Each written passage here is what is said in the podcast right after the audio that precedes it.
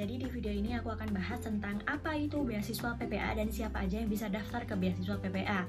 Nah, sebelumnya jangan lupa klik subscribe dan turn on notification biar teman-teman selalu bisa dapat informasi terbaru dari video-videoku selanjutnya. Nah, oke, okay, beasiswa PPA itu apa sih? Jadi beasiswa PPA adalah singkatan dari beasiswa peningkatan prestasi akademik. Siapa yang memberikan beasiswa ini? Yang memberikan yaitu Kemenristek. Sekarang namanya Kemendikbud atau Kementerian Pendidikan dan Kebudayaan. Nah, Terus siapa aja yang bisa daftar beasiswa PPA. Nah, yang bisa daftar adalah mahasiswa aktif yang berada di antara semester 2 sampai semester 7 untuk S1 dan kalau untuk D3 yaitu antara semester 2 sampai semester 5 kok beda sih? Iya, karena kalau misalnya S1 kan 4 tahun alias 8 semester ya. Jadi bisa didaftari oleh mahasiswa aktif yang ada di semester, antara semester 2 sampai semester 7. Sementara kalau misalnya D3 kan cuma 3 tahun atau 6 semester ya. Jadi cuma bisa didaftari oleh mahasiswa yang berada di semester 2 sampai semester 5. Kalau misalnya mahasiswa D3 yang daftar antara semester 2 sampai semester 7 kan berarti dia molor kuliahnya, nggak bisa tuh. Nah, terus mahasiswa aktif itu apa sih artinya? Mahasiswa aktif ini artinya dia sudah daftar ulang dan sudah dinyatakan aktif. Kalau misalnya teman-teman eh, punya webnya, laman webnya, kalau di UB itu namanya Siam, di situ bisa dicek status kemahasiswaannya, apakah aktif atau tidak. Yang nggak aktif itu kayak gimana? Misalnya teman-teman cuti, atau kalau nggak terminal, atau kalau nggak belum bayar SPP, itu masih dalam kondisi belum aktif.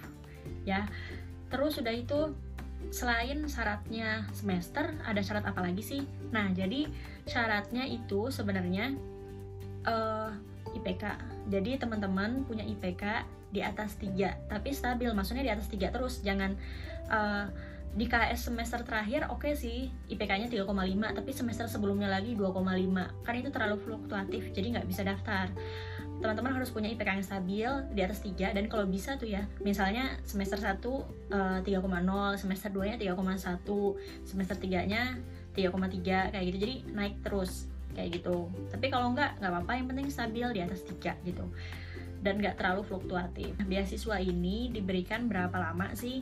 Jadi beasiswanya diberikan selama 12 bulan. Misalnya teman-teman daftar di semester 2 ya daftar pakai KHS semester 1 di situ kan ada ada bukti IPK-nya IPK-nya udah di atas 3 di ketika teman-teman semester 2 ongoing semester 2 nih teman-teman daftar dengan memberikan KHS tersebut dan berkas-berkas lain.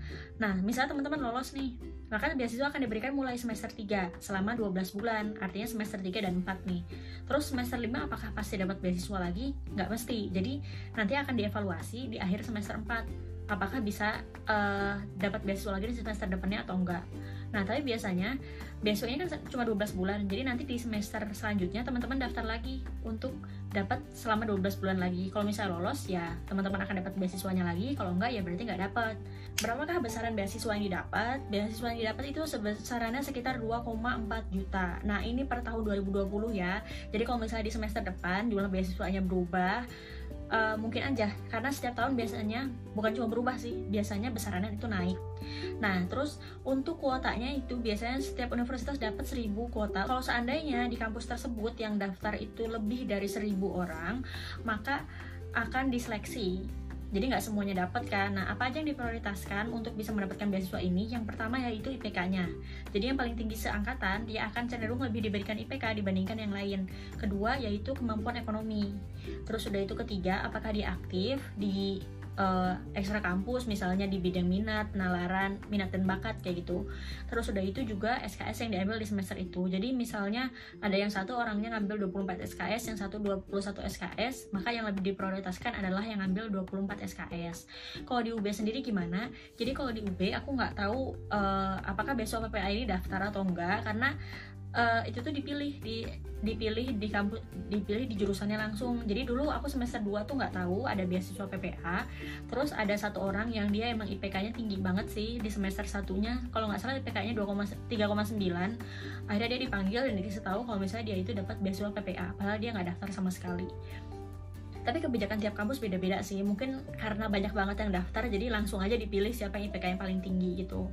Itu untuk yang beasiswa PPA beasiswa PPA ini sebenarnya beda sama BBM ya. Jadi kalau PPA lebih memprioritaskan banget ke IPK kalau BBM lebih memprioritaskan ke uh, kemampuan ekonomi. Jadi yang uh, dari kelompok ekonomi lemah akan lebih diprioritaskan untuk mendapatkan beasiswa. Beda sama yang PPA ini. Nah bagi teman-teman sebenarnya beasiswa PPA ini nggak banyak yang tahu terutama misalnya teman-teman yang baru masuk kuliah ya udah kuliah dulu gitu. Banyak yang nggak tahu dengan beasiswa kecuali emang yang memang dari awal nyari banget beasiswa. Nah jadi bagi teman-teman yang memang pengen beasiswa usahakan untuk selalu aktif karena uh, dari segi kampus nggak begitu member, apa ya nawarin beasiswa kayak itu ke kelas-kelas siapa yang mau beasiswa ini nggak kayak gitu. Jadi kitanya emang harus proaktif sendiri untuk nyari beasiswanya tapi nggak menutup kemungkinan ya uh, teman-teman ditawarin beasiswa. Jadi waktu itu semester 3 kalau nggak salah emang beruntung banget ini orangnya. Jadi dia itu uh, dari segi kemampuan ekonomi emang kurang terus dia juga aktif sih sering ikut lomba gitu makanya dia sering ke kemahasiswaan dan dia juga IPK-nya bagus. Waktu itu dia berusaha nyari beasiswa dan nggak dapet tapi akhirnya di semester 3 dia ditawarin beasiswa. Jadi waktu itu kondisinya adalah ada orang yang dapat beasiswa BBM di tahun sebelumnya tapi karena IPK-nya itu rendah banget sehingga dia dicabut beasiswanya Nah ini kan ada beasiswa dikasih ke siapa dong?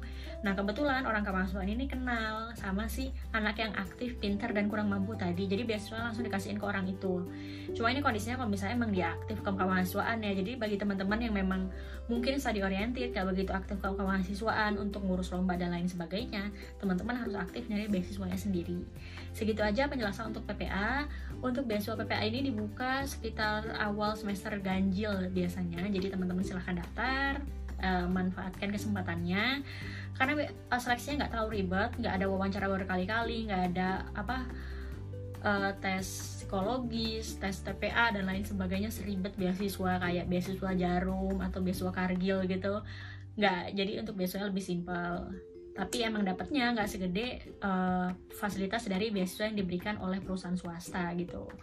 Silahkan dicoba kalau misalnya lolos ya teman-teman bersyukur bisa dapat beasiswa ini. Kalau misalnya enggak bisa nyoba beasiswa lain.